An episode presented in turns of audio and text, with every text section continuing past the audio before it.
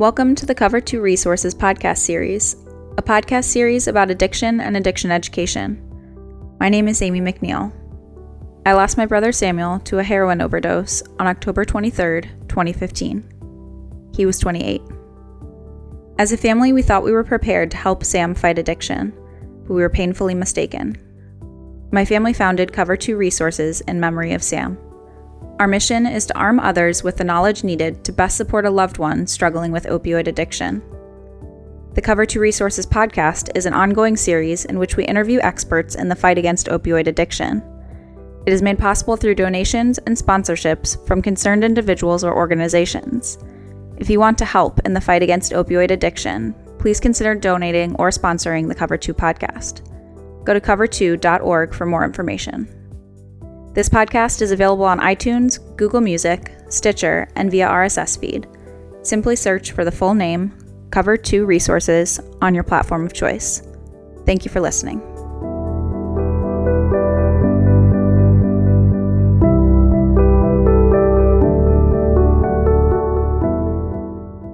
Hi, this is Greg McNeil, founder of Cover Two Resources, and I'm here today with Doctor Gary Martin, who's a former detective from the Palm Beach County Sheriff's Office in the Department of Violent Crimes. Um, he's also the founder and vice president of NOPE, uh, the excuse me, the NOPE Task Force, which is the Narcotics Overdose Prevention and Education Tax, Task Force here in Boca Raton. Doctor Martin, welcome. Thank you. Thank you for having me. Okay. So how long did you work investigating overdose deaths for the Palm Beach County Sheriff's Office and Violent Crimes Division? I was a uh, law enforcement officer here in Palm Beach County, Florida for twenty-eight years. Uh, three years of, uh, I was an undercover narcotics agent in the, working for the City of Boca Raton Police Department. I moved to the Palm Beach County Sheriff's Office, and for twenty of the twenty-five years that I was employed by the Palm Beach County Sheriff's, I investigated overdose deaths on a, I would say, on a pretty daily basis um, as I was a member of the Homicide Unit. So over the course of these last ten years in particular, mm-hmm. as we've experienced this opioid epidemic, describe what that was like here and what you've seen. Yeah, um, I guess about the, the turn of the century uh, is when we in law enforcement recognized that something different was occurring in our community. We were uh, quite literally in, in the homicide unit going uh, sometimes from one overdose death to another um, on a on a pretty regular basis. I think. Uh, We averaged it out, and at one point in our history, we had we were experiencing overdose fatality every twenty-nine hours just in Palm Beach County alone. It was more than a number of suicides we were investigating, more than a number of homicides, more than a number of car crash fatalities, and we recognized that something else was going on. And when we um, we kind of drilled down a little bit, what we came to understand was there was uh, essentially a wave of uh, opiates that sort of came into our community. Um, and at the time, it was by way of physicians prescribing an, uh, a pres- specific drug, and that was oxycodone. Oxycodone really took a toll on our community. Um, it uh, there was a lot of media attention uh, brought to bear on what was at the time described as pill mills. Um, we were, unfortunately, Broward County, Palm Beach County were, uh, and by some accounts, the kind of headquarters of, in the country of this phenomenon. And um, you may have seen in the news a lot people uh, the videos of people being lined out the door of these pain management clinics where I would say unethical physicians were not only prescribing, but also dispensing oxycodone in great quantities. And um, what you learn about oxycodone is that it is a, uh, a highly addictive opiate. Um, it draws people into that slippery slope of physical dependence very quickly. And um, we learned that people were coming from all over the nation, actually, um, to come here to get their prescription, to get their prescription filled, and then going back to their home states to uh, to not only sell, but and I know that uh, some states experienced some pretty significant overdose uh, epidemics as a result of drugs that were tracked back to Palm Beach County. Hmm. Wow. And I'm sure Ohio was one of those states. It absolutely Our, was. Yeah, was one of the hardest hit. So, uh, Doctor Martin, you also helped found Narcotics Overdose Prevention and Education mm-hmm. in uh, Palm Beach County. Can you tell us how that came about and tell us a little bit about that program? That's a, that I, I was excited sure. to hear about that. Sure. It's, um, forgive me, it's a bit of a long story. I'll try to make it as concise as no, possible. Fantastic, please. So um, our back in, as I was mentioning, it was like the turn of the century where we were just, uh, in law enforcement, were struggling with this epidemic. And it seemed like only we in law enforcement and the fire department and uh, the emergency room physicians were aware that this was going on. Um, so um, our sheriff uh, at the time, uh, Ric Bradshaw, who's still the sheriff now, and his uh, second in command, Mike Gauger, um, recognized that what we in law enforcement were doing just did not seem to be helping. We were, quite honestly, just after the fact reporters on, on these tragedies. And the families, the next of kin, the friends of the the folks who died were were just struggling with uh, how could this happen? What's the next step? Who's going to be arrested for the death? And so the traditional way that law enforcement looked at these cases um, was that they were accidental deaths, that the, that the person knew the risks, and um, there was not a great deal of investigative scrutiny dedicated to these cases, um, which definitely escalated the frustration of the families.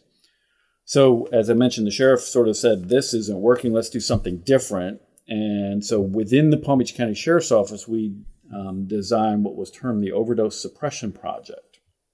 And the Overdose Suppression Project had three separate but related components. It had a, a law enforcement component, and um, what I mean by that is that um, every overdose death that occurred within the county, and remember these were hundreds of these happening every year, every single overdose death was reviewed Um, by a, uh, a team of trained investigators um, to make certain that there were no criminal um, liabilities that we missed.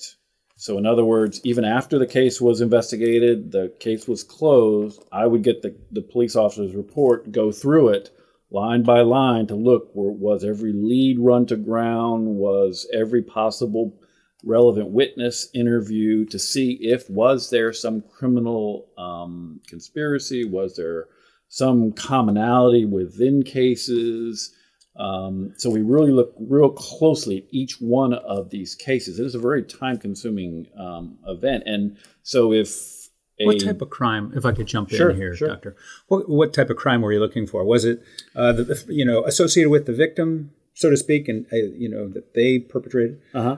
uh, or are we talking about some way that we can track back to the dealer? So I would say both. Um, we weren't interested at all in um, in the the criminal action really of the victim, but we were very interested in any commonalities within cases. So if one person was at the scene of four different overdose fatalities, and, and unlikely that they would wait for law enforcement, but if we were able to uncover such a, a pattern, we would certainly want to know more about that person. Mm-hmm. And so within the Narcotics Bureau at the Sheriff's Office, certain um, vice agents, narcotics agents, were trained and specifically um, worked with us in the Overdose Suppression Project so that if we came across some kind of um, lead path, we would turn it over to them to investigate further.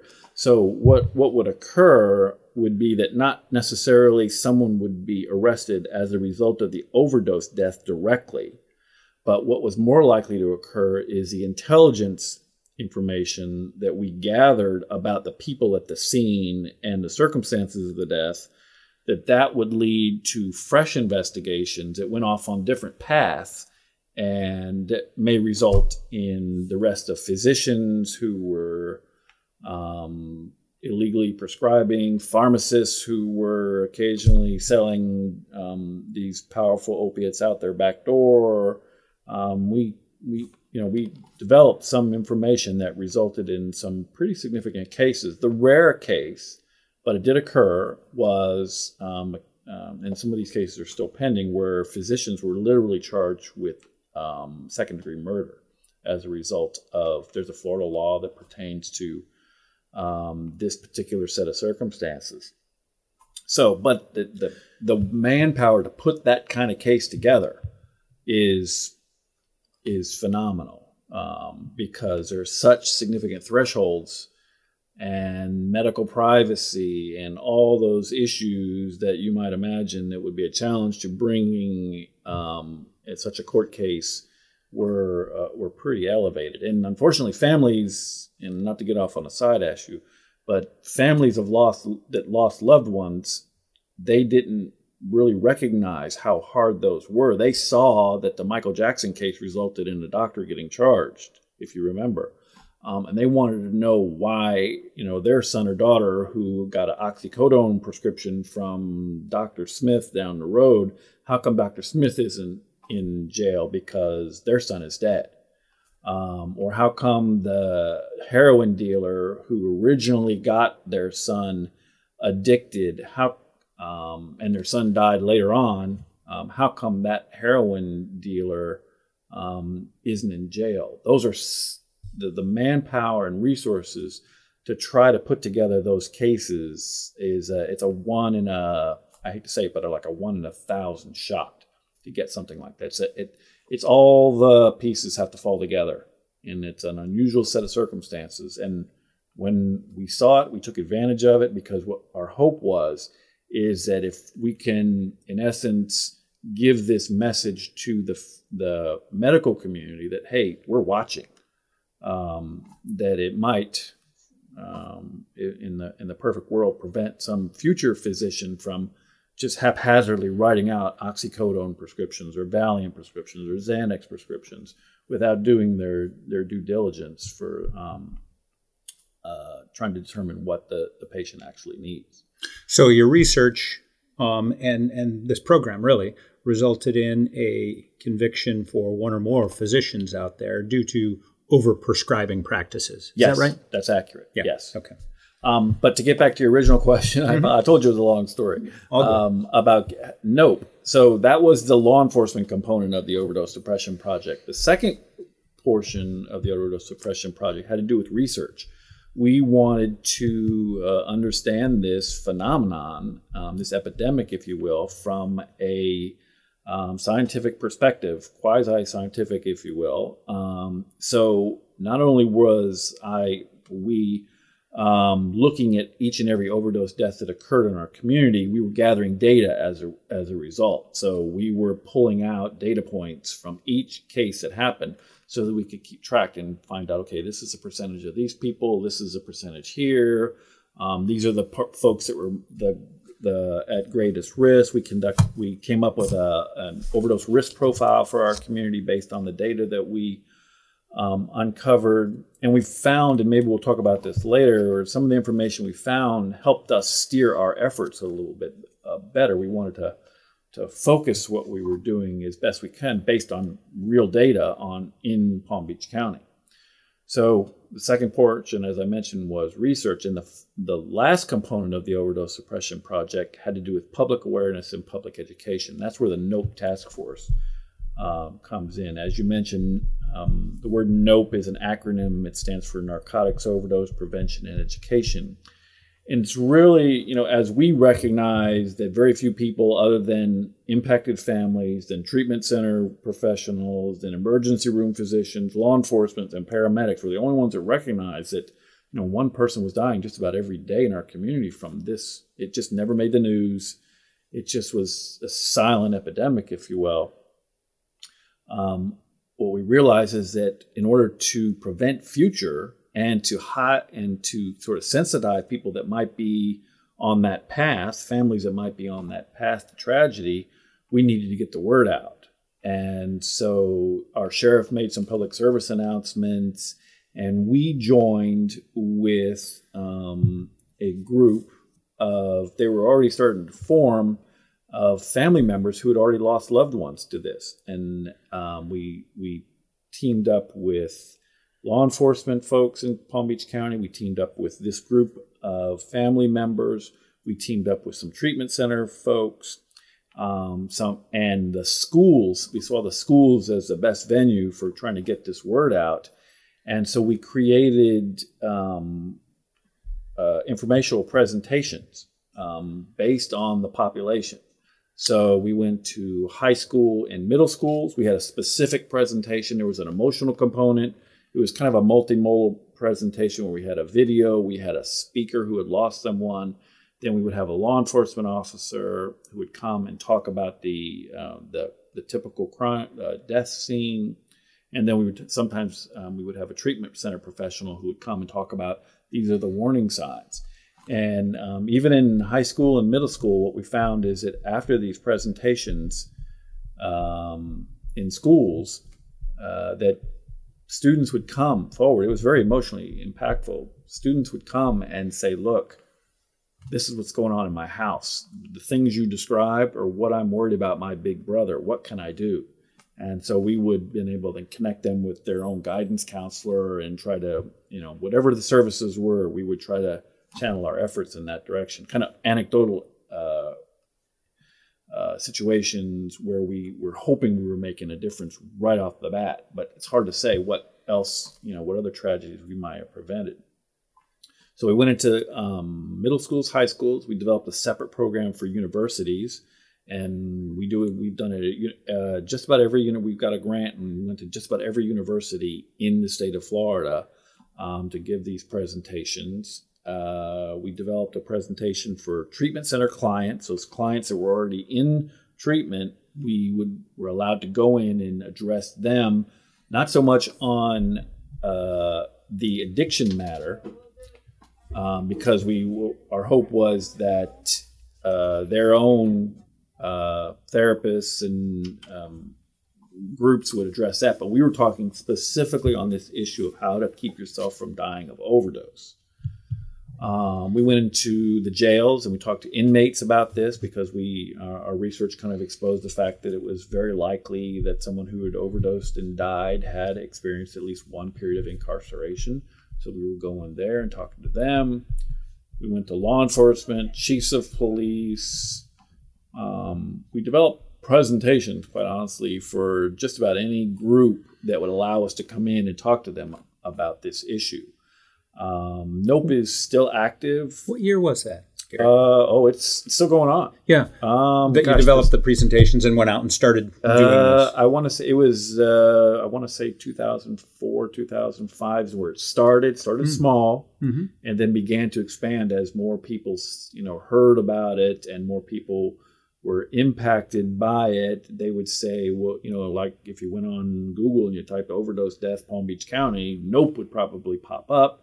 And then how to get a presentation scheduled, and um, so um, it it has expanded ever since. And we've, quite honestly, I think there's um, chapters of Nope in three or four states, um, and they're kind of self-sufficient. We're the headquarters here in Palm Beach County, but um, we it's almost like a franchise thing uh, where we provide them with the materials. Um, it's a very I would say organized presentation. There's a training manual that goes with each and every presentation.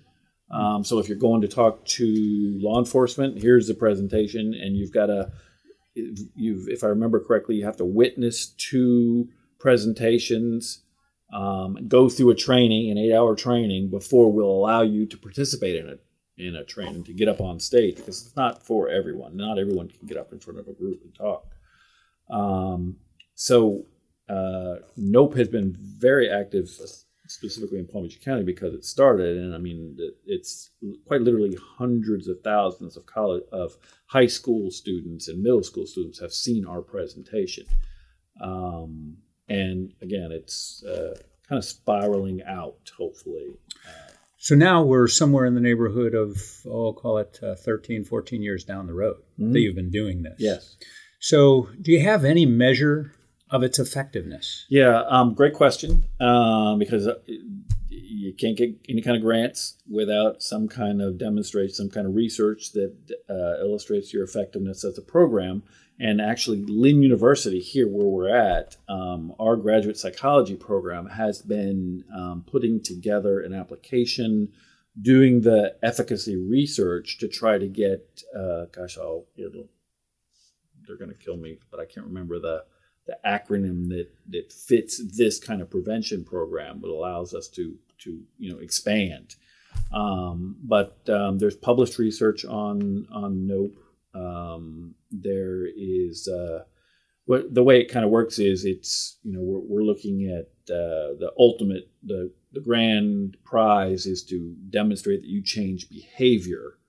But it's so difficult in prevention work to try to demonstrate that you changed anyone's behavior. So, but what we are able to demonstrate is we have changed people's level of awareness and people's perceptions and attitudes about certain issues. And there are certain key issues, like would you be willing to call nine one one if you were at the scene of an overdose? They, you know, when they come in, we we uh, we ask them that question. Then after the presentation and the materials, we asked them that same question, and we're able to demonstrate that we have impacted their attitudes in a, in a positive direction.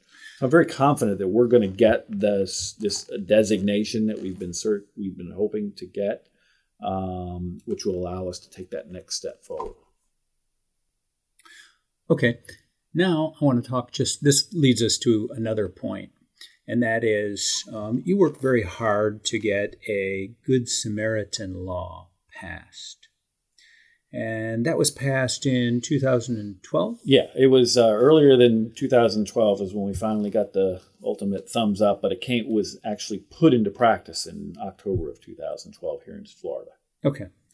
So um, tell us about that process to get sure. that put into place and, and the difference that that's made since two thousand twelve. Sure. Um, so um, one of the frustrations was... Uh, and we heard this quite frequently from law enforcement officers investigating these these tragedies, was that when they would go to the scene and talk to the witnesses, that the witnesses um, would frequently recall the events leading up to the the overdose. And so the and recognize that the Um, victim, if you will, was um, in some distress. And so the the natural question from the detective to that witness was, well, why didn't someone call nine one one? If you recognize this person was in distress, why didn't you call nine one one? And the commonplace response was, we were just too scared that we were going to get arrested, that our overdosing friend was going to get arrested, that the cops were going to come in, take all this dramatic action, and you know now we're then we're in the law enforcement, um, we're in the um, criminal justice system. We're so going to get our friend in trouble. Exactly and, right. Yeah. Um, and so what we did, and this was almost a cliche. In fact, it's one of the quotes: is we would put up, put our friend in bed and hope he would sleep it off. And that, as you know, that is just the last place we want to put somebody. It's in bed, um, not supervised, not monitored. And those were very commonplace experience. And actually, um, part of our research was going back to witnesses and asking three very pertinent questions. It's, it was kind of a structured interview, and it was, um, was anyone in earshot at the time of the overdose death? Um, present, in other words. So within earshot was earshot. The question. Well, Interesting the, question. Why the, why the, earshot? Because we wanted to know if the person, the victim, would have um, been asking for help, struggling for uh, breath, or um, making some some unusual sound. Could somebody have heard that? Typical of an overdose. Exactly. Yeah. Uh, snoring, especially loud maybe. Snoring. Yeah. In fact, we have that data point as well. How many mm-hmm. people reported to us that someone heard loud, unusual snoring on the occasion of the overdose death? And what, what we learned about was someone present, was someone in earshot, was it was over half the time. I think it was fifty, fifty-one percent of the time. And that's definitely an underestimate because um, what, remembering we were only, these are only the people that were willing to speak with us and willing to uh, wait around for the police. So these, at least fifty-one percent of the time, people would be willing to tell the law enforcement officer, I was there the night that the person overdosed. The second question we asked following that one was, were you aware on that occasion that the person who died was using drugs?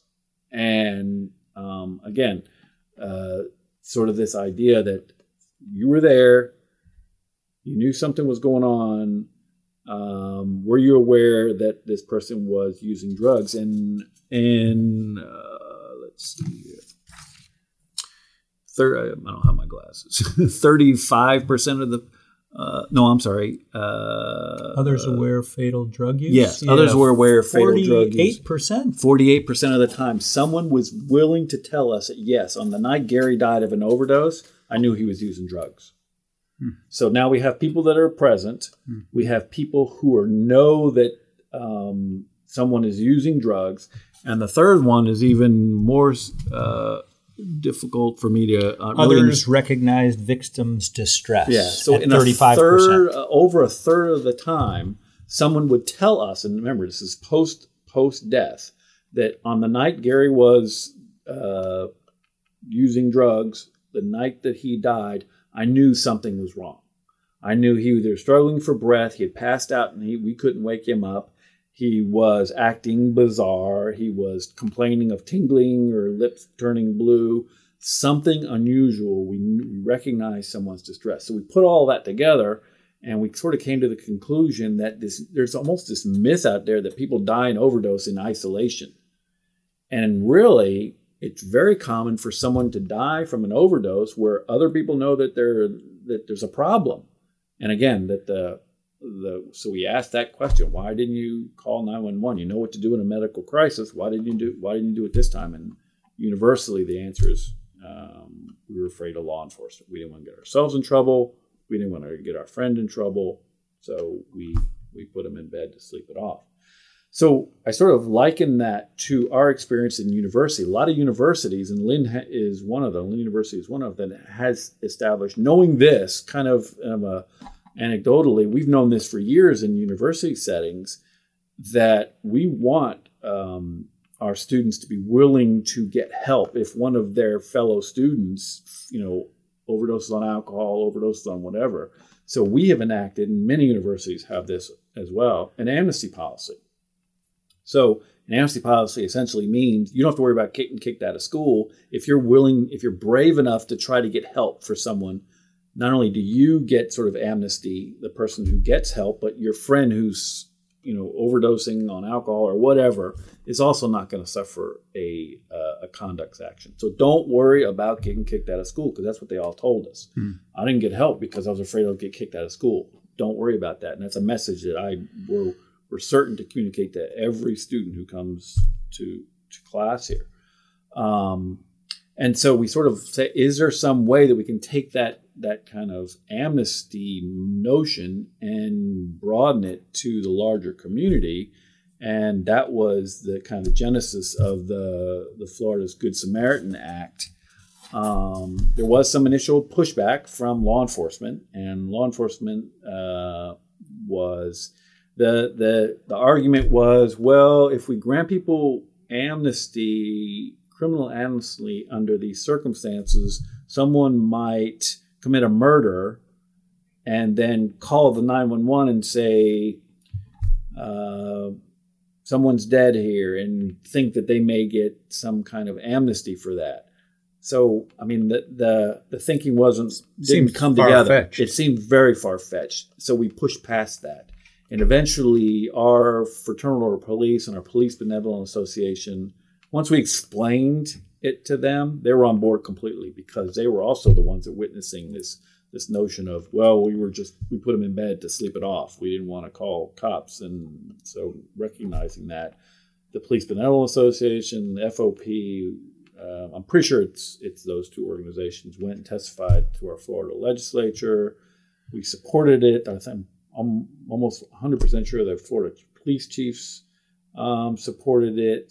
Um, And uh, so we enacted this particular law. It's on the second page of that, and it really deals with if you're willing to pick up the phone, call nine one one in a drug-related medical crisis, you don't have to worry about getting charged with drug with a drug offense. Any caveats on that? Um, it's specific to drug offenses. Any so, specific drugs or just drug no, offenses? Drug offenses. Okay. So um, that's a good question. Uh, one of the concerns was, so I'm a cop and I go to this scene, and as part of the natural process, I run someone and find out they have a, a warrant for robbery. Do they get amnesty? No, they don't. They only get amnesty for the drug charges that would potentially be brought forward. What happens if they find a bunch of drugs in the house? Yeah, it's it's possession, really, is what you won't be charged with. So the cops um, will take the drugs. They'll have it destroyed, but you will not be charged with possession. It's written right into the law. You yeah. can't be. So no matter how much you have? Well, I, I wouldn't say no matter how much you have. If we went to somewhere where there was, you know, large Kilo kilos whatever, and yeah. trafficking amounts, mm-hmm. um, I don't know that that would apply because it talks specifically to possession. Okay. Um, but keep in mind, and this was kind of a, another one of these myths out there, um, as I mentioned, that uh, I think I mentioned, or may have already mentioned this, that uh, people have this myth that if it's an overdose, the cops come in and arrest everybody. And when we look back at the data, it was like two point seven percent of the time that there was an overdose death was anyone arrested. So there's this gap of perception and reality, and people are dying in that gap. So we pushed hard for it. Um, it's it's like any prevention at, uh, component. It's really hard to demonstrate how effective it is, but intuition would suggest that it is. Um, I know that people have called as a result because I've spoken to them, um, because unfortunately they may have called too late. And so there was a death, mm. and so I ended up talking to them as a result, and they said, yeah, I knew about it. I didn't care. I didn't think I, I didn't have to worry about getting arrested, so I called nine one one anyway. And so to me, that's sort of a checkbox in the, you know what, this may have, it didn't make a, uh, a positive impact in this particular case because the person still passed away, but how many others is it where the person knows about this law, makes that phone call, the paramedics come, administer naloxone, the person is saved, and that's one more life that uh, is out there that can, in the future, get treatment yeah. and maybe make it through this this very difficult time. That's tremendous. That's uh, that's great. And, and getting passage without having any caveats uh, attached to it is tremendous. Now, Ohio recently passed a, a Good Samaritan law with a, a number of immunity exceptions. Yeah. Um, I think you probably read the summary that I sent over to you, I did, right, Terry? Thank you. Okay. Uh-huh. So can you comment on the level of effectiveness, effectiveness that you would expect that law would have if it were passed here in Florida back, you know, in two thousand twelve or whenever, when you passed yours, if, if instead of that law that you passed, mm-hmm. it was the one that we passed in Ohio. And I, I realized that, you know, different state, different oh, sure, circumstances absolutely. and everything yeah. else. But still, we've got some caveats that are attached to the thing that I can't wrap my head around. So help me. Yeah. Um, I guess I fall down in the same camp as you. And, and but my reasoning is very simple. The more elements of the law that this Good Samaritan, the more complicated it seems, the more law enforcement focused it seems, to me, the less likely people are to use it.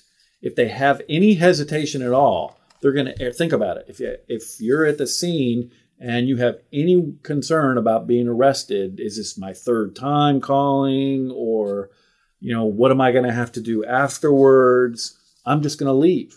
Let me jump through those caveats. I should I should share those sure. for our listening audience here. So the caveats in the uh, Good Samaritan law that was passed in Ohio, signed by the governor earlier this uh, this summer, um, is it limits the number of times that people can get help. People only receive immunity for the first two times that they call.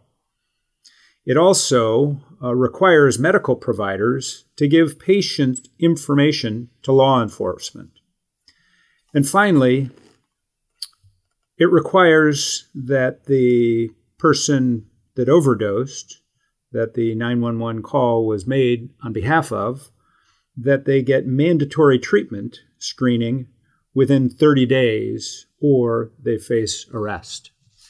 So those are the three, what I call caveats. Sure. Now, so um, again, I, I I appreciate the objectives of the caveats, but I think it works against the idea that some person that's in that medical crisis is going to make the decision that we want them to make, and that is what's the The, the simplest course of action. Pick up the phone, call nine one one. Don't worry about anything else. You're trying to save a life. And like with any medical crisis, time is of the essence. If this is my third, and and you consider that, I, I'm not sure I understand the, the the portion about the third time, because these, you know, these in these kind of peer groups run together, unfortunately. And so I might be at one and see someone overdose and pick up the phone, call nine one one, and the person gets saved. The second one, I might do the same thing. Do I, I might be at another one. And I would certainly want that person not to have to worry about, am I going to get arrested? Is it not, is the immunity or uh, the Good Samaritan law not going to apply to me? It just seems to me like we're trying to mix two things that uh, I see how they go together. But they for for prevention, for life saving, they need to be separate. They need to have the, in my opinion, this Good Samaritan law needs, wherever it is implemented, needs to be as clean and simple as possible. The message that needs to communicate to the people that are likely to be present at the scene of an overdose is, if someone overdoses, pick up the phone, don't worry about getting arrested.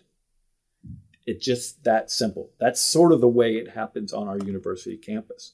If we had caveats and we had conditions for when immunity applies, I don't think university students would take advantage of it, because the simpler course of action is just, uh, I'm leaving. I'm, I'm out of here, and good luck to you. Um, sure. Or I'm just not going to call anybody. I'm going to hope that my friend does okay and put him in bed and hope they sleep it off. Yeah. So uh, I want to, you've investigated many, many different overdose situations. And um, in my son's case, um, there was no one else around.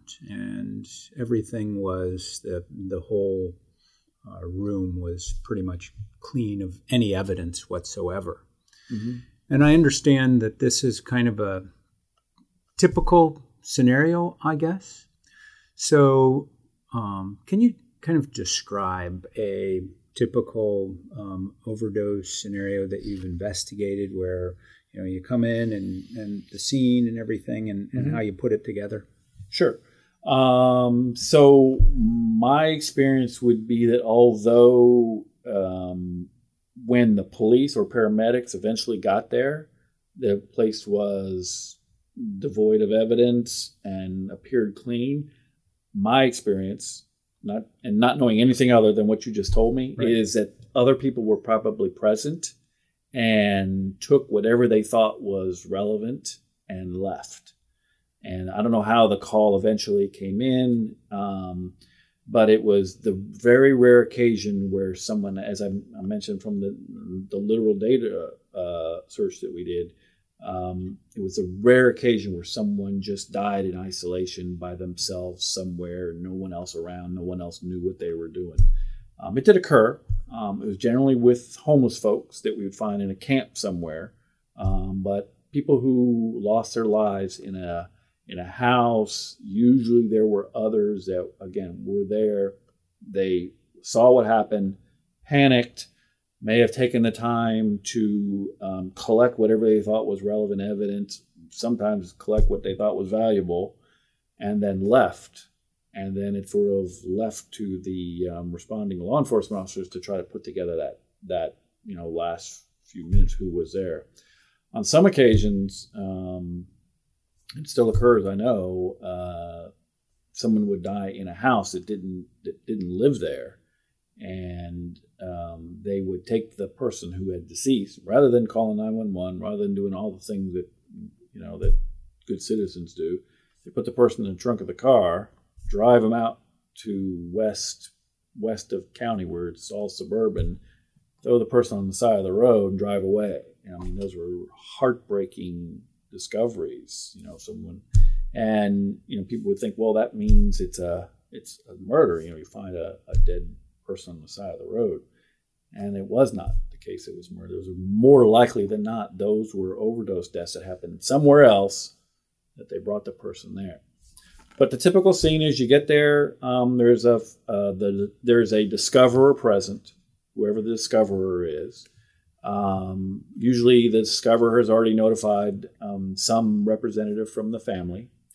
Um, law enforcement arrives. Um, the paramedics arrives as re- in response to a nine one one call. Um, once they determine that uh, the person can't be revived, um, they're left in place. And um, the paramedics leave, the f- initial first responders leave, and they sort of um, maintain the integrity of the death scene for someone like me, the the crime scene investigator and the detective. The detective comes, gets initial information, and then um, they conduct sort of a can- uh, survey of the inside to sort of see where things lay. Remember, the purpose of this this uh, detective coming there is to determine whether type of crim- any type of criminal activity contributed to the death.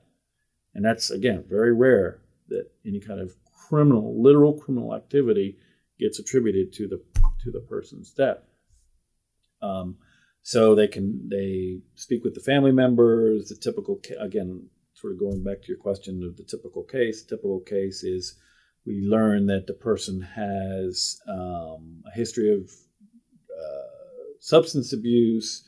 Um, maybe they had uh, previous overdoses before. The family was generally aware of the the high risk nature of the of the decedent's lifestyle and was very concerned. Had sort of exhausted themselves uh, in trying to help and support.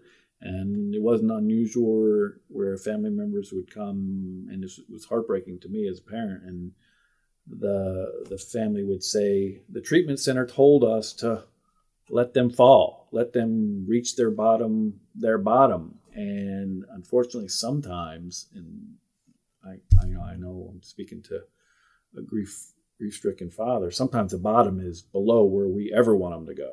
Um, so, um, so then uh, the, for again, the typical scene is the medical examiner would come, Um, conduct a physical examination of the decedent, looking for any signs of traumatic injury. You know, were they shot, stabbed, uh, blunt trauma to the head?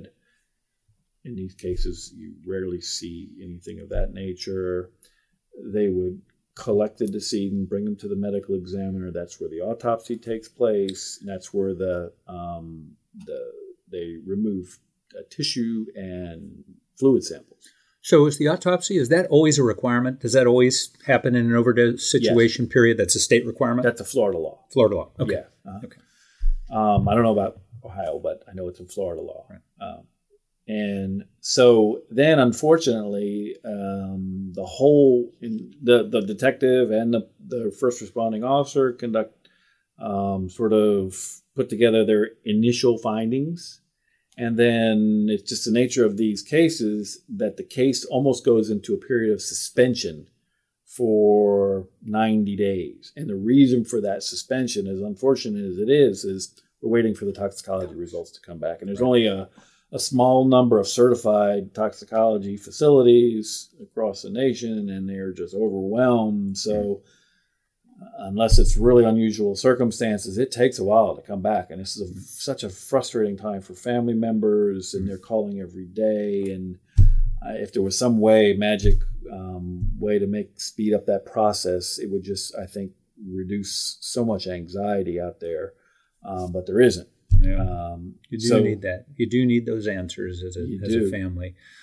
Um, but it's really confirming what you know in the back of your mind. Probably. I mean, it's, you know, if, if you've um, been, you know, in the battle with uh, your loved one for long enough, you you pretty much you put two and two together.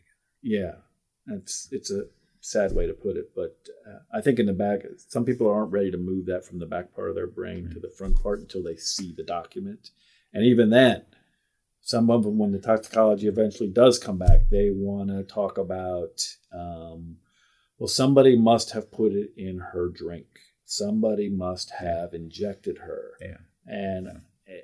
even though she may have had a history of overdoses before, in fact, we did some, um, we thought it was interesting research uh, on our group of three hundred four closed cases to find out that uh, twenty-six percent, twenty-six point six percent of the people who made it into our sample, um, twenty-six percent of them, if you think about it, there's three hundred four of them. These are people that we were able to determine they had suffered at least one previous non-fatal overdose requiring hospitalization.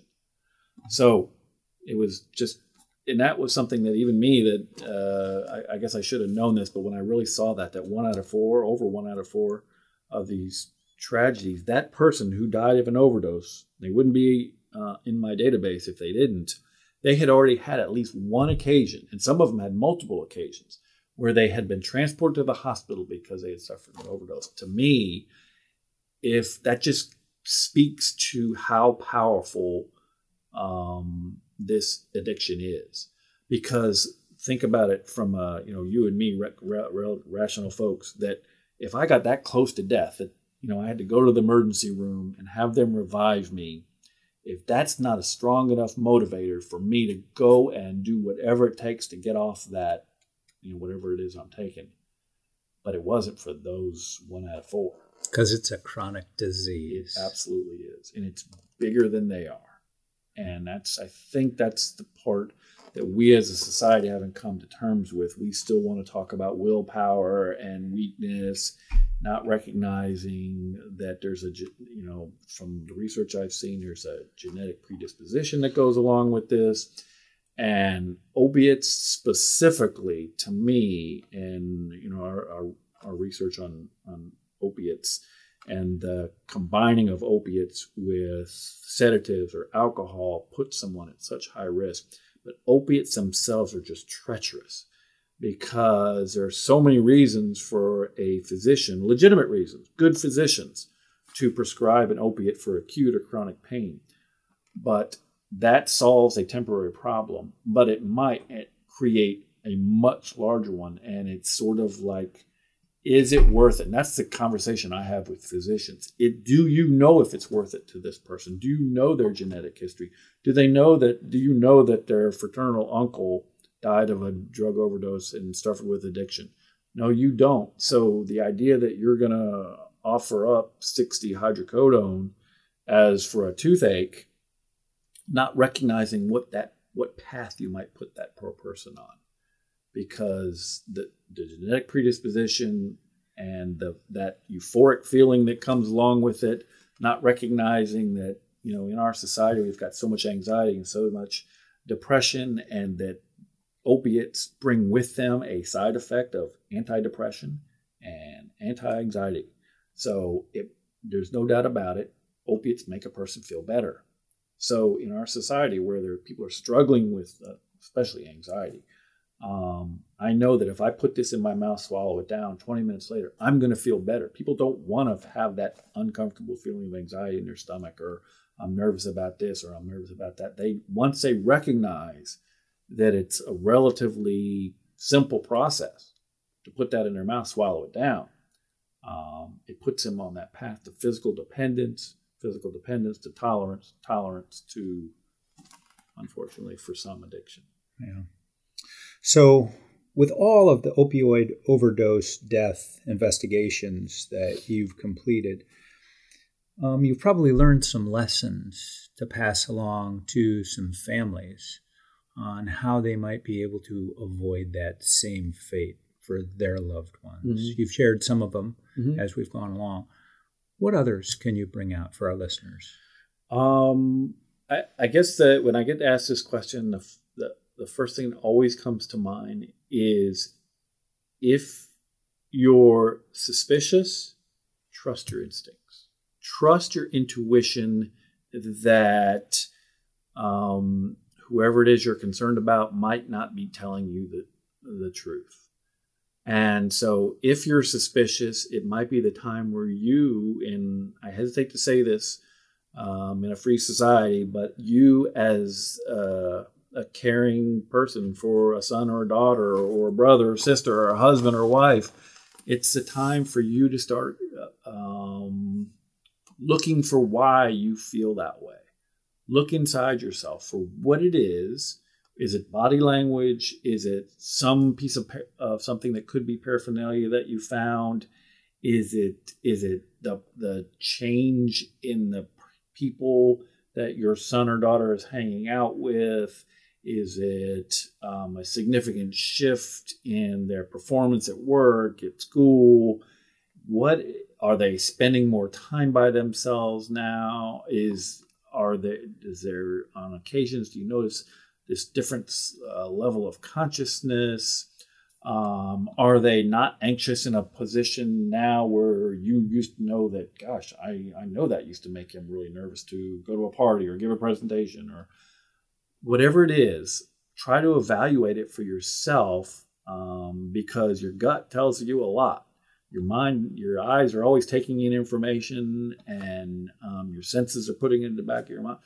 Evaluate why it is you feel that way and think that way. And then once you come to some understanding of that, get the clarification from this person. And if you either go one or two ways, either the person says, here's my explanation for this, this, and this that you've just pointed out. And you say, you know what? I feel better now. Let me or jump in. Or the other side yeah. is, gosh, now I feel even more. And let's talk about why I feel that way. So let me jump in there because addicts are great at deception. They're masters. Absolutely. So you're a parent and you've known this person, your loved one, their entire lives. You brought them into this world. They would never lie to you. You want to believe them. You've got to. You do. How do you break through that, though, and get real about it? Yeah. Um, the way you get real about it is to pay attention to the world and see that what the consequence of not making that, not confronting that, not evaluating whatever it is that making you feel that way. And we're talking about what the consequences, the, the consequences of this mistake and uh, the consequence of this. I mean, it's a relatively minor mistake if you think about it in the grand scheme of things to put a some pills in your mouth and swallow them down. But the consequence of that mistake can be so severe. It's like you could run a stop sign a hundred times and nothing ever happens. So relatively minor traffic mistake. But the one time that there's a car coming and you, it, it just magnifies it. You've got to sort of look at it that way. You need to know as a parent, you as a parent, you need to be able to come to terms with whatever it is that makes you uh, feel that way. When I say come to terms with, I mean, you need to, all the the tumblers have to fall into place. And if you don't feel that way, then I always recommend go get them, get someone evaluated by a professional. This is when you go, you say, okay, I smelled marijuana on you two days in a row. You say it's nothing. I need to, for me to feel good about it, you're going to have to go to a professional drug treatment center and get evaluated. So you're thinking about these things as a parent. Your suspicions are up. Um, so comment on not invading your loved one's privacy. Mm-hmm. So um, it's a great question. I get it from from parents, especially in high school. You know, what, what do I do about it? So the way I sort of look at it is like this. If If I came across, um, I've got a, a son who just graduated high school. So if I came across um, a pack of cigarettes hidden, if I came across some marijuana seeds, if I came across some, you know, beer bottle caps from my son and he's not home, what would I do? That's the question that's posed to me. What I would do is I would wait till my son comes home. We're going to sit down. We're going to have a very serious conversation about the rules of the house, the law, the law, the consequences of this apparent misbehavior. I want to want some explanation. If I think it's necessary, we'll take an, an, another step. However, if what I found is a different chemical, if I find heroin, if I found oxycodone, if I find cocaine, if I find any of those other drugs that are associated with um, overdose, I see that as a whole different matter. I see that as a nine one one kind of discovery. nine one one, I mean, is it's an emergency. And we know what to do in an emergency is we consult, consult professionals. We get the help we need right away. We don't wait. We make we are decisive in an, in an emergency. So I'm not going to wait till my son comes home. I'm going to go to wherever it is in the world my son is, and I'm going to grab him, and we're going to go from where where he is. So I don't care if it's school, it's church, it's lacrosse, wherever it is. We're going to go to a walk-in clinic, his pediatrician, or um, an emergency room, and he's going to take a drug test. He's going to take a blood test and a urine test. I'm going to find out whether any of that stuff is in his system. If it is, the next step is a drug treatment center to be evaluated. Now, when I say drug treatment center, I don't mean I'm going to go in and sign him in. I'm going to say he needs to meet with a professional. Assessment. He needs to be assessed. Again, because the consequence of making that mistake is so significant. Again, and, and you know, people will push back and say, well, you know, marijuana is the gateway to those other drugs. I sure, get that. And it's being legalized across the that. country. I get all that. But you're not going to die the next time you use marijuana. You're not going to smoke it and fall over dead. The next time you use cocaine and Valium, you might go to sleep and never wake up. Or the next time you use oxycodone. Or the next time you use um, fentanyl or heroin or whatever it is. I see those as completely different paths. Um, one may lead to the other, but I have to know if I find those, and there's a list of those really high-risk drugs, if, if I discover that, or I even if I suspect those, I'm going to take some significant action to um, to get to find out, and I'm not going to rely on what my son s- tells me. I just can't. Mm-hmm. Now that may be, well, I trust, and I get that from parents. I trust my son. I, you know, I, I'll just ask him. I'll tell him, you know, what the high risks are, and I'll trust him to tell me the truth. I get that. I trust my kids too. But this is such a, uh, it's not an issue of trust anymore. Once we get into this level, and I say this level, I'm talking about those high risk drugs. It is, as we, as we discussed before, it is bigger than they are. It is almost, and I, it's almost like the drug is, um, in a, in essence, telling them what to say. And you're right; they are such, they get to be such strong manipulators, especially as they go down that path, because they learn from others, they learn what to expect, they learn how, they learn how to prepare for questions. That's why, as much as I, you know, don't necessarily support just random drug tests wherever. If I find something, and I tell parents this, you find something that's in that category of high-risk drugs, the next step should be a drug and alcohol, a drug test. It needs to be blood test, blood test, and urine test. So when you find something, no matter where the kids are, you find something, you figure it out, maybe in their room, drop everything. It's an emergency right then. Absolutely. Go get them. Yes. Take them, have them tested, yes, both blood and urine. Yes.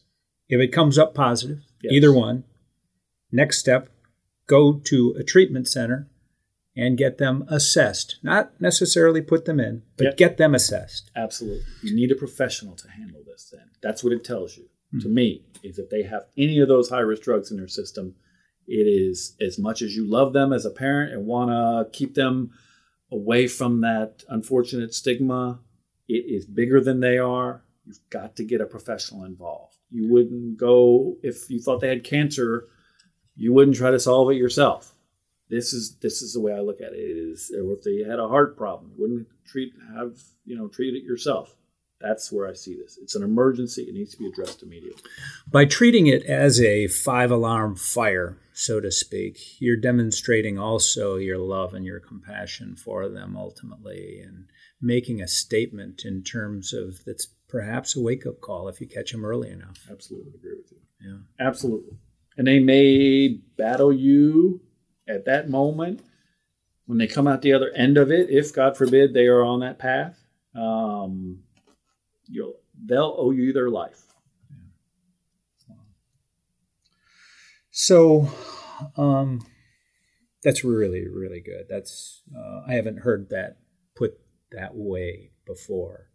And um, what other key piece of advice would you have for families? Uh, let's talk about families that actually, you know, do have an opioid addict, that uh, they're they're you know with them there in the trenches with their fight. What other advice would you have there, Gary? Um, I guess what I, and this is, it's it's almost uh, heart, uh, what's the word I'm looking for? It's almost brutal for me to say this, um, but I, I, I say it anyway. Um, when someone is going through a period of uh, sobriety, after, so what we're talking about is is someone who has been addicted to one of these high-risk chemicals.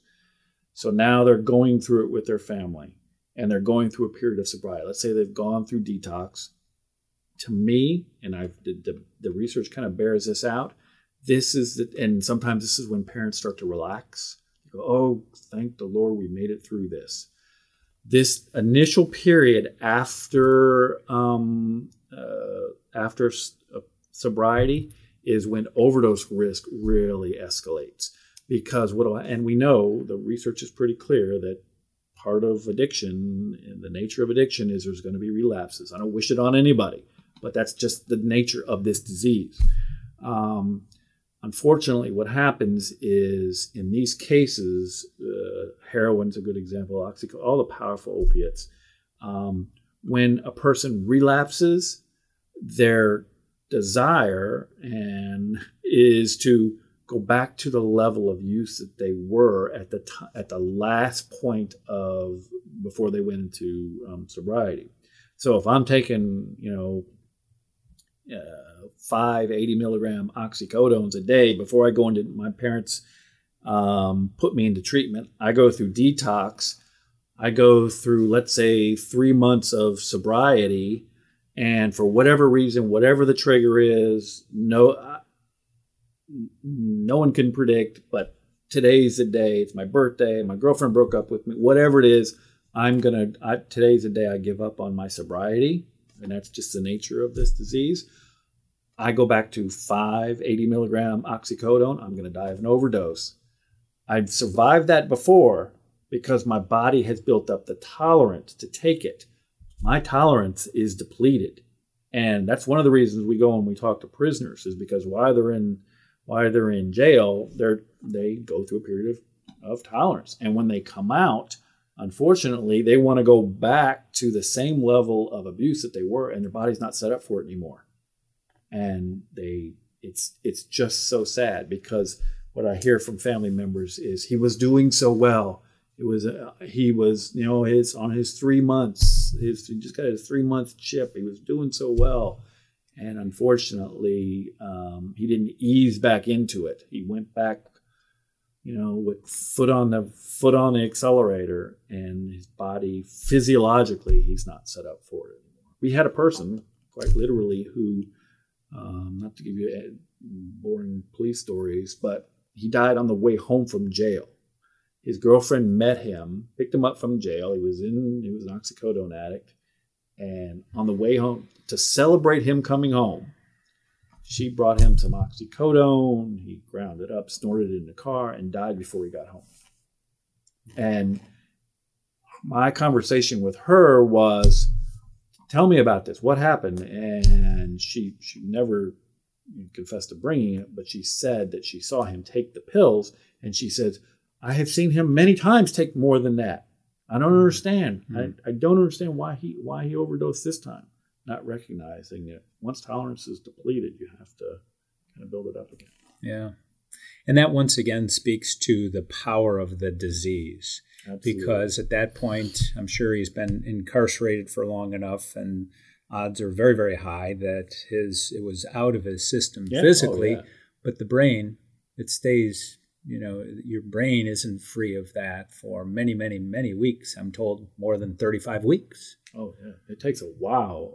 I mean, some drugs more than others, depending on how they cross the blood-brain barrier or not, but but absolutely, for some drugs, it stays with you. And some drugs, quite honestly, change you forever, change your neurochemistry forever, so that you're always have that kind of predisposition in the background. So whereas some people, depending on their genetic makeup, may be able to come and, I hesitate to say this, but, you know, become an addict and then go back to, let's let's say, an alcoholic, and then go, you know, come through the treatment and then be able to drink every now and then. I'm a believer that, that people can develop um, reasonable drinking, even if there are alcoholics. Some people absolutely cannot. Their genetic makeup has been changed, and they can't. And one drink leads to ten drinks, which leads to, puts them right back in the path. Yeah. Wow, this has uh, really been uh, just so, you've offered so much insight.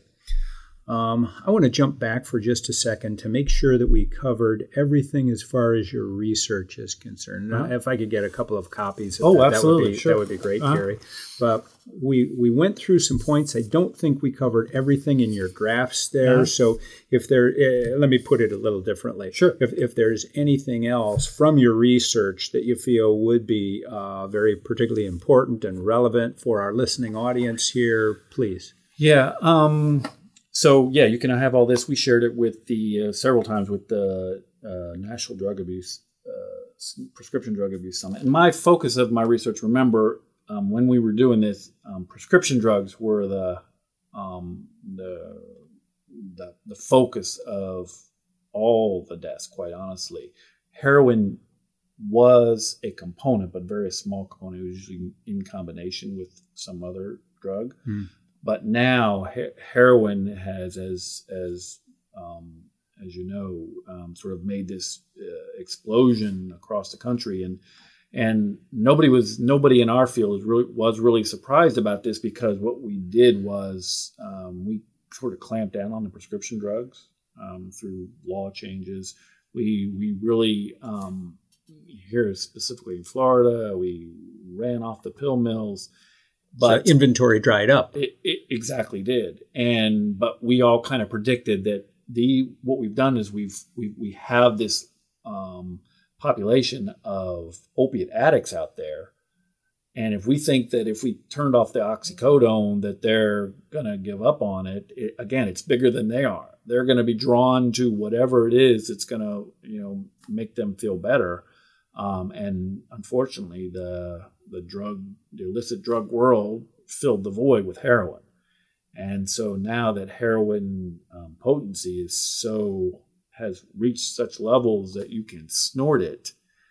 Um, unfortunately, um, you know, before heroin was, it kind of had this stigma uh, that kept folks from uh, giving it a one or a, a try because it was associated with the needle. With the, um, But now that it's potent enough that you can snort it, you can smoke it, you can, I mean, people take it in, in pill form now. Um, people are willing to do that. And heroin is a particularly treacherous drug because not only do you not know what's in it, um, but it is a potent, potent opiate. And, um, you know, it just draws people to that slippery slope. I always refer to opiates is that slippery slope where the the first couple times uh, my, it, it's interesting. Um, I think people are kind of, and someday there'll be some research that sort of I think bears this out, that people are set up genetically to either find uh, opiates make them nauseous, and like my wife, for example, is a person who if she takes a, a Vicodin from the dentist and she, she got so nauseous. She would never want it. Anything, she'll go through any kind of pain. She'll take mm-hmm. aspirin. But other people have a different experience. I don't know if it's genetic or what, where they get this warm euphoric part of their brain, and it is so reinforcing. And all opiates have that quality, that euphoria and sedative. It draws them in, and it's such a slippery slope. The first couple times you take it, my knee hurt, my knee hurt, my knee hurt. And then you find that you're looking for reasons that your knee hurt. And then your knee doesn't hurt anymore, but you're looking for reasons to take that drug.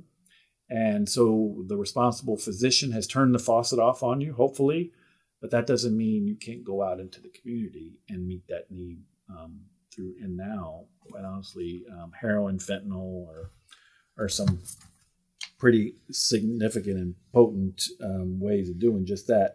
Carfentanil uh, just yeah. came out, and it, you've, you've had it. We a rash of of.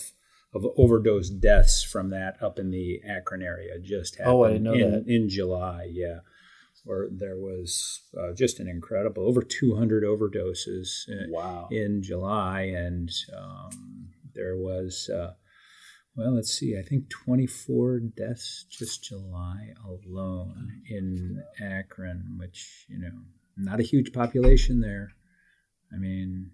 And what, is it well known? I mean, uh, yeah, I know you know about it because of what you do, but is it well known within the population of, of Akron that there's this high risk drug out there that people are? It is. Okay. And so the weird thing about the addict, I'll call it, community, those that are addicted to opioids in mm-hmm. particular, is it seems that they're drawn to the most potent drug that they can possibly find. It's bees to honey. Yeah. And it's it's another one of these things about the disease, which is so contrary to you and I in our thought process. Mm-hmm. Um, if we learn that there's something that people are dying from, we're going to stay away. Yeah. They do just the opposite.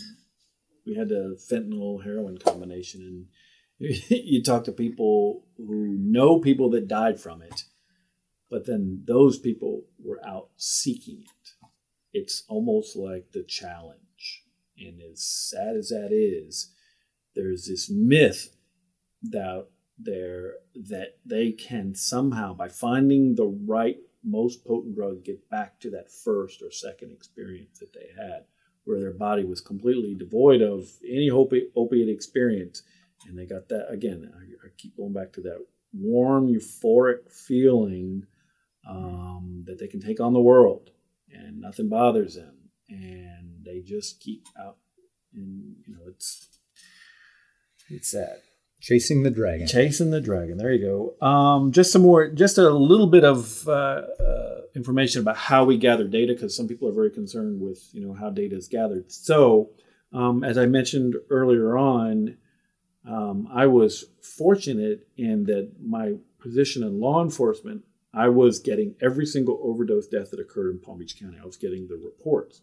And so what I was doing after we, you know, we scrutinized as much as possible, I was reaching out to the family members. Uh, I was, you know, um, before they came to me, I was reaching out to them, no matter where they were in Palm Beach County, and somewhere all over the, the nation, obviously, because their, their loved one died here, but they weren't here. Um, and For three hundred four of those, I was able to ha- conduct a structured interview. Some were face-to-face, some were by Skype, some were only on the phone, but it was a very structured interview process that we went through um, to ask these. And that's so that's where this, this data that I keep referring to comes from. So, um, and this was when, again, Gary? Uh, it was uh, from two thousand ten to two thousand, I want to say thirteen. I don't have that right okay. in front of me. Uh, okay. Um, but I can certainly get you that. Yeah, um, no, that's good enough. Yeah, but it was three hundred four cases. Not everybody responded, obviously. Um, in that time period, there was over one thousand overdose deaths. But these are the people that were willing to talk to us. Um, so I guess it, one of the things I wanted to to, to the surprising discoveries, I guess, are the ones I wanted to talk a little bit about if I had the time.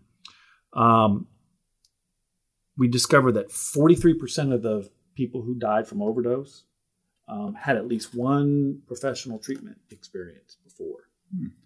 So that just go. And when I talk to, to families about this, I guess goes goes to goes back to the idea that if you think getting them into the treatment is whew, this problem is over. It doesn't necessarily mean that. For some people, that's great. It's it's it's puts them on a completely different path. But it may be the case that they're going to have to go through repeated treatment episodes. So forty-three percent, that's a, a pretty significant number. Um, we ta- I talked a little bit about the non-fatal, previous non-fatal overdoses. Yep, twenty-six percent. Um, yeah, uh, and I'll send you this. Um, and you and I talked a little bit about the unusual snoring. As far as, as far as families, um, I would suggest to families that any unusual sounding snoring is kind of a warning sign that your loved one may be going through an overdose. And it's it kind of anecdotally is how it came to our attention. I mean, why would you ask this question? Um, but we did. We asked in the, in the structured interview, did did anybody uh, report unusual snoring? And sometimes it's written right in the police report. Um, we just kept hearing it. We just kept hearing that, that the only thing about him last night that I remember is he was, you know, the snoring was crazy loud, or it sounded a little bit different, or he never snored before, but tonight he was. So um, we asked the um, the medical examiner what would what would be an explanation for that, and he what he told us was that um, under these circumstances where someone has become so anesthetized that their breathing is impacted, that the palate of their mouth actually starts to drop down, that the muscle tone in their the roof of their mouth starts to um, I don't know I don't know what what the medical phrase is, but it, it hangs down, so that as they're breathing, Um, you hear this different sound. And he agreed. He said it should be a warning sign to anybody who thinks that their um, their loved one is, uh, struggles with addiction, that that should be a warning sign. Wake them up, find out how they're doing, ask them questions, do what you have to do.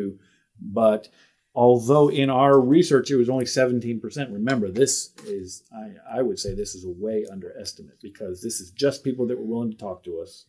I guess the, the only other thing um, that I would want to make sure people know, because it's so so definitive in all the research on overdose death, is that it's drugs in combination that that um, most typically play a role in an overdose death. Rarely, it does occur, but rarely does someone die with just one drug in their system. Um, it's it's much more likely, um, especially in our research, that someone dies Um, with some combination of drugs, even in relatively small quantities. So it's not always this, this person took this massive amount of just one drug. It's, uh, and for, for us, um, for quite some time, there was this kind of triad of um, fatal drug use, and that was alcohol mixed with oxycodone mixed with Xanax.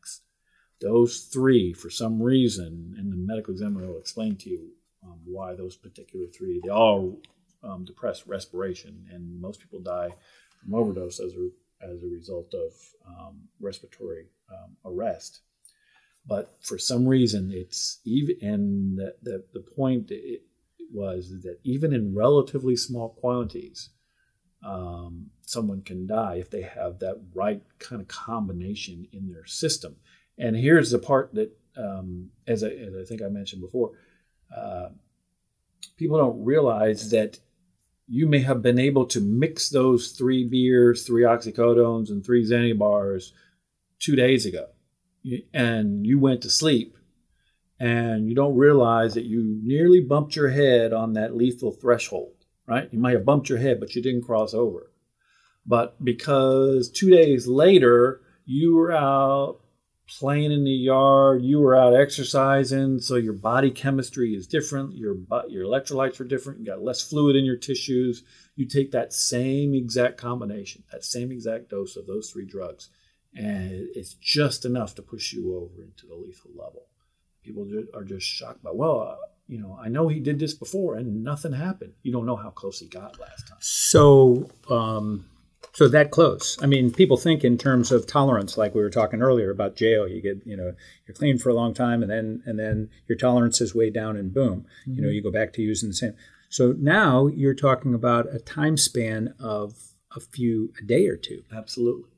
It, it all depends on blood chemistry hmm. and and your physiology. So again, I worked all day in the yard, mm-hmm. um, and I am just, I was. absolutely exhausted the fluids from my body.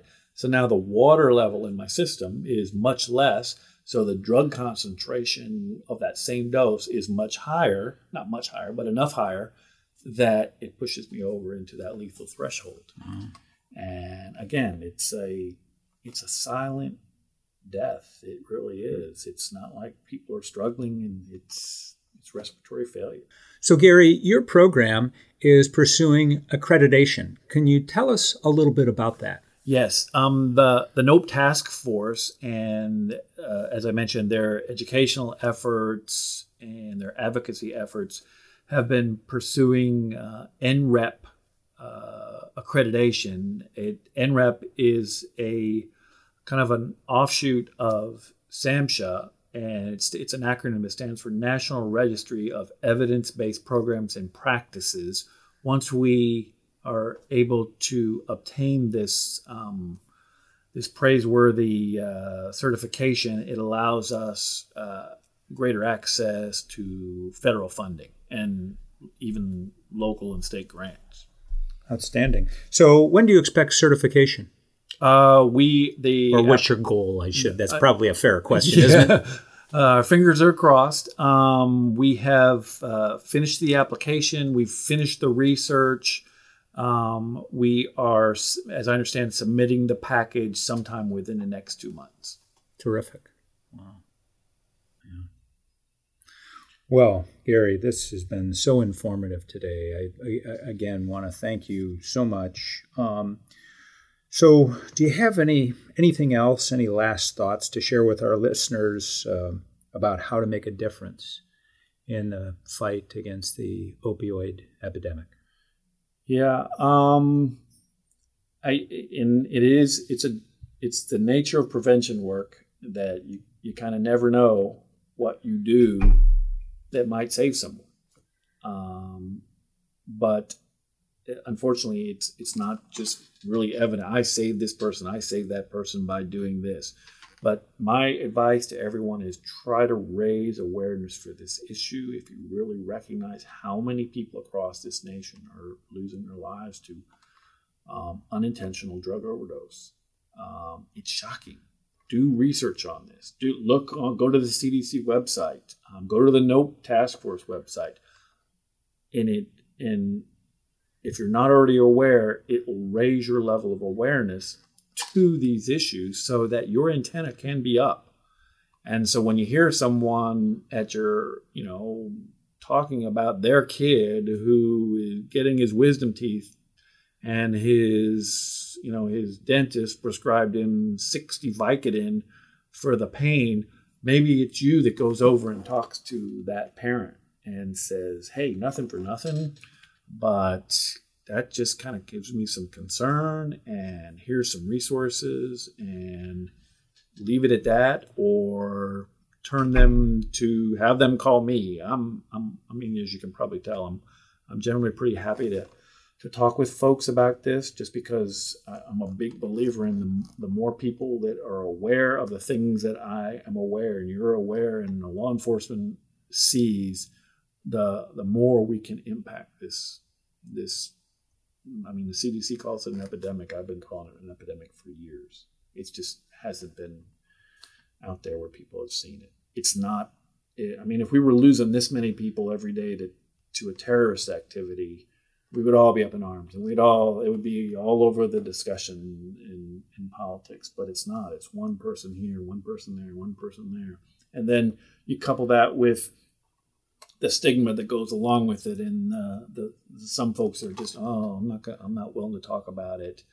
Um, it's unfortunate that that stigma has come along with addiction, but we need to shake it, shake that stigma, and look at it for what it is. It's a disease. These people didn't don't want to be in the situation they're at. They just need help to get out of it.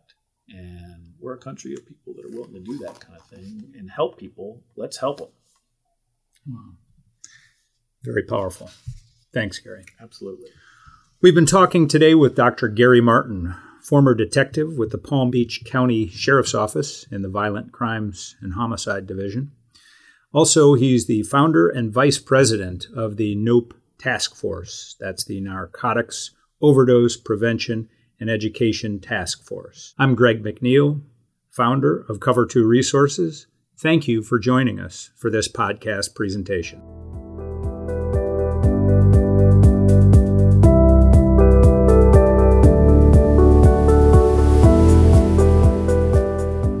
Thank you for tuning in to this episode of the Cover Two Resources podcast. This episode is a production of Cover Two Resources and is made possible by listeners like you. With your support, the Cover Two team can continue to research and broadcast these resources to others in need. If you'd like to donate or to sponsor a future podcast, please visit cover two dot org. As always, thank you for listening.